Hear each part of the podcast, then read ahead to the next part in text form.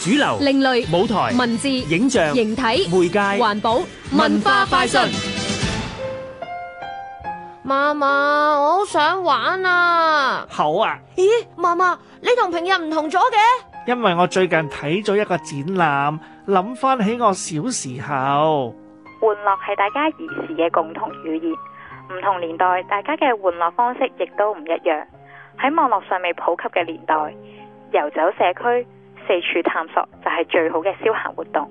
例如喺土瓜灣嘅工廠打工，去土瓜灣嘅海心島一日遊，去紅磡廣場消磨時間，喺九龍城嘅龍珠商場尋找新款遊戲等等。呢啲全部都係街坊嘅集體回憶，亦都反映咗呢一區嘅景物變遷。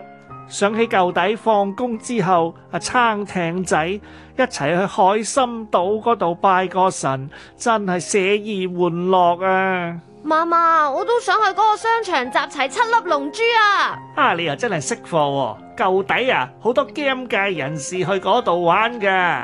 一邊龍城九龍城主題步行徑現正舉辦小時候他們的集體回憶展覽。步行徑喺過去一年舉辦咗唔同類型嘅圖文徵集活動，收集咗參加者喺九龍城區嘅集體回憶。